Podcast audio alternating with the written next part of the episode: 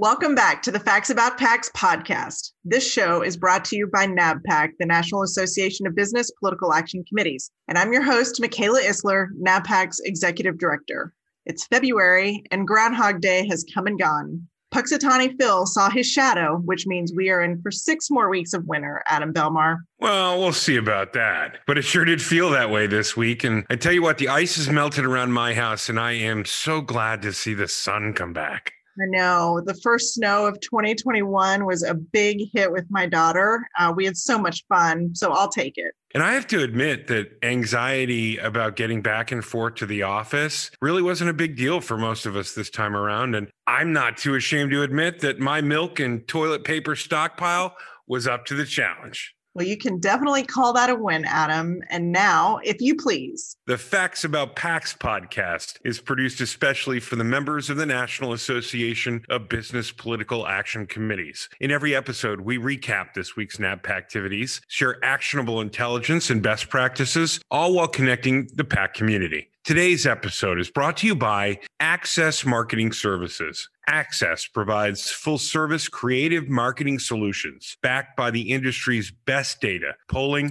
and engagement strategy to ensure you reach the right people the right way with the right message. Thanks, Adam. And for those of you keeping score at home, the inflation adjusted contribution limits for the 2021 2022 election cycle were just announced by the FEC this week. I'm sure most of you saw that. And individuals can now contribute up to $2,900 per election to a candidate, and that is up from $2,800. And because the primary and general count as separate elections, that means individuals may now give Michaela a total of $5,800 per candidate per election. Correct. And that new limit on contributions from individuals to national party committees also increased for this cycle from 35,500 to 36,500 per year. And all of it transparent and fully accounted for by mandatory filings with the Federal Election Commission. But you know what didn't change, Michaela?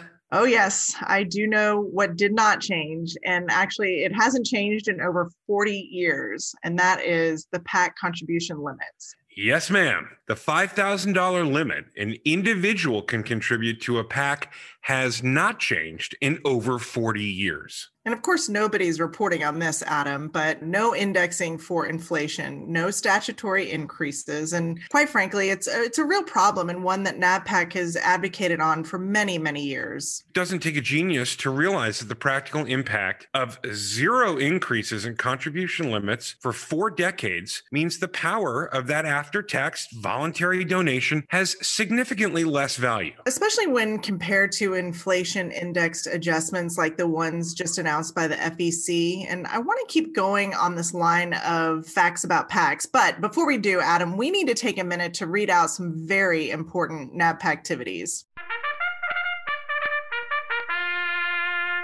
NABPAC has now completed its 2021 Board of Directors annual meeting where new officers were elected, as well as six new members that were approved to serve on the board just last week. Tracy Wynn, PAC manager at Anthem, is now our 2021 NABPAC president. Megan Killian Joyce of International Papers now serving as first vice president. Courtney Schoenborn of New York Life as second vice president. Bridget Sewell of the American Property Casualty Insurance Association is serving as our association secretary. Kip Maloney of the National Federation of Independent Businesses is now our treasurer. And finally, John Mason of Altria serves as an at large member of the executive committee.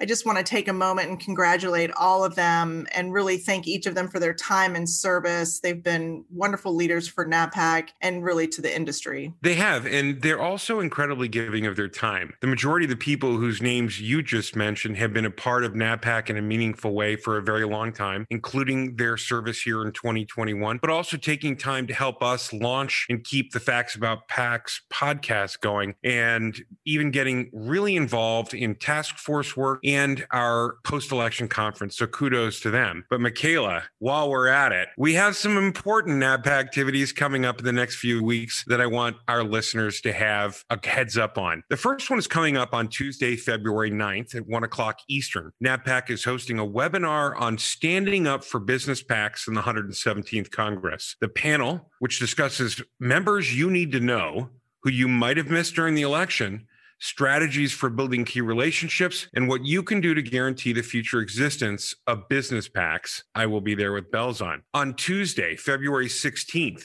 at 1 p.m. Eastern. Our webinar, Where Do We Go From Here? Our special guest, Mike DuHaime, partner at Mercury Public Affairs on strategies for moving forward and what you can be doing now to position your PAC for future strength. I guess that's what you can do in addition to listening to this podcast, Michaela.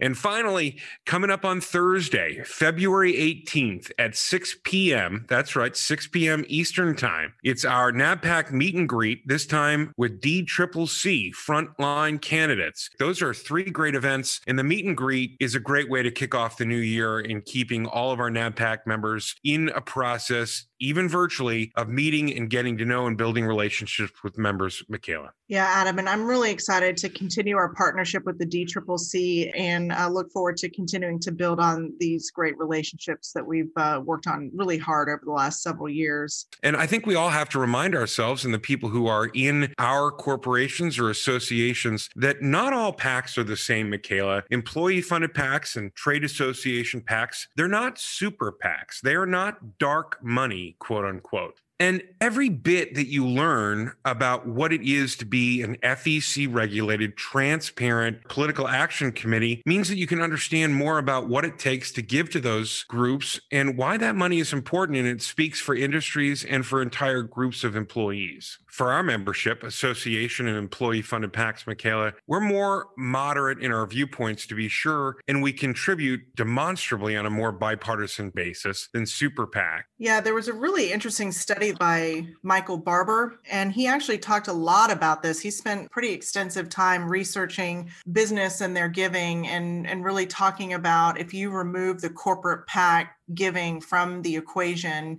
you really are in the end going to have more of those engaged on sort of the far extremes on the right or left, and really making the case for why we need the business community's voice in the political process. Yeah, we've spent 40 years keeping one group down while removing all the stops from another. And one group is more moderated, certainly more bipartisan. And while everyone's voice should be heard, they should be able to be heard on an equal footing. And as we know, traditional PACs are highly regulated. They all have to register with the FEC, file monthly, quarterly reports. They have to document every candidate and committee to which they contribute funds. And of course, for every individual who makes a contribution, Michaela, in excess of $200 per year to a PAC, that also is on the record with the FEC. Yeah, and I think one thing too that really differentiates us too from the super PACs is we're also regulated in how much we can actually take in from our donors. Unlike super PACs can take in any amount from any organization unlimited, we can only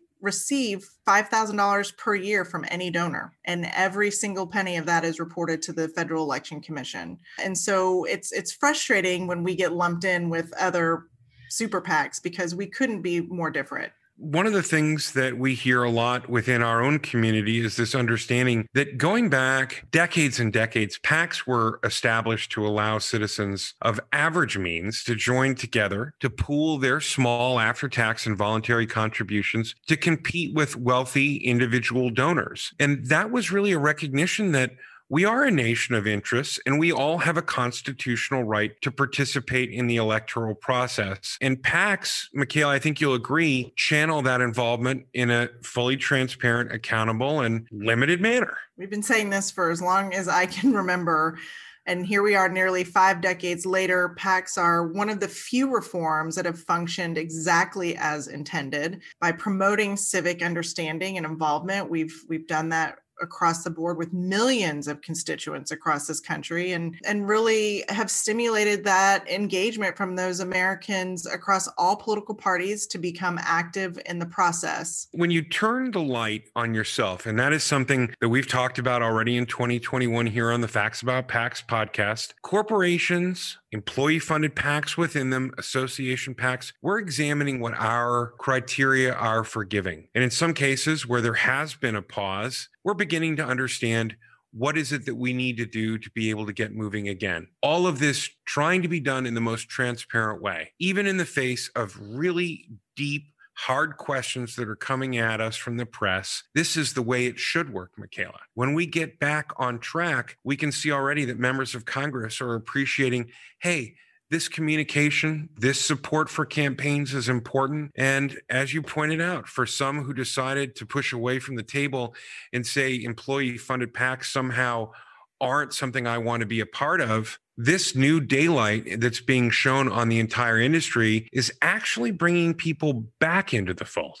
Yeah, and I'm really proud of the business community and, and particularly our members who are taking this time to truly ensure that all of their policies and procedures and bylaws are in a place where they they're sound and justifiable and and really have the involvement from their eligible class and their employees. The town halls the discussions that they're having the raw discussions and the very real discussions that they're having i think is going to make everyone better in the end. And I think there's going to be a lot that we can stand on going forward. We have uh, a member of our team uh, Amy Adams, who's the president of Dunn Associates. She is on the other end of that NABPAC help hotline, and she takes a tremendous amount of time working with individual members and, of course, her own clients. She has great insight and is really a part of the resource emails that we put out frequently. The conversations with people that she's having in the C suites and in other places really reflect a very thoughtful nature of how corporations and associations are approaching this, right? Because their mission of educating and working with legislators that never changes. That must continue. But the operational side it is something that is going to take a lot of energy to get us right back on track but they're doing the hard work and I think, you know, we're kind of at a crossroads where the business community, particularly CEOs, you know, are hearing more and more through various public opinions and surveys that they really need to be out front in protecting democracy. I mean, that is an incredible load for these CEOs that I don't know has always been there. And this is a very different time. It's most focus on the company, taking care of our employees, taking care of our consumers, but making sure that they protect our democracy, that's that's got to be weighing heavily on a lot of the leadership around the table. Yeah, and they're turning to PAC managers. And people who are listening to this show should know that Michaela Isler is not just the executive director of NABPAC. You too were a PAC manager right there in the trenches working on these issues for many, many years. Absolutely. Our engagement, we had a high number of employees that were engaged. It took over 10 years to build our program to be where it was at the height and it really was through listening to those employees, going facility by facility to talk about the issues of importance to the organization, why an organization like ours would be involved in the political process, how, as employees of our company, could engage, and really more just good government. How do you get registered to vote? How do you know what the issues are of importance? Where is your polling location? Trying to make it as easy as possible for our employees to engage in the process and that's exactly what is continuing today. And those employees have just the right as anybody else to engage in the political process through their company's PAC. Yeah, and NABPAC has forged a relationship with the Problem Solvers Caucus, where we've had a number of events, and they will recognize, as we do, that PACs can and should be recognized as a model, not something that needs to be abolished or further limited. Because when you're putting the kibosh on voices of American voters, no matter where they work, and you're telling people that they don't matter, and that is antithetical to our democracy and just not consistent with what we believe in at NABPAC, Michaela. Absolutely. And really, the whole reason, Adam, that we created the Facts About PACs podcast uh, to talk about these issues, we've um, we've spent a lot of time in the last four to five weeks reaching out to the media, to various organizations to tell our side of the story and Unfortunately, not very many want to hear that side, but um, we can do that right here on the Facts About PACs podcast, and we will continue to do that and to defend the business PAC community. Well, that's how we ended up being the number one PAC podcast in America, Michaela. That's right, Adam. Well, thanks for putting the Facts About PACs podcast on your listen list. And if you haven't already, subscribe on Apple Podcasts or wherever you get your ear candy. Coming up next time, the woman behind the curtain of the NABPAC Legal Help Hotline, Carol Laham from Wiley. And then coming up on February 18th, we explore the outreach and educational work of association PACs on national policy issues like transportation and infrastructure with new NABPAC board member Ashley Jackson from the National Asphalt Pavement Association. So until then, stay safe, stay engaged, and keep moving forward.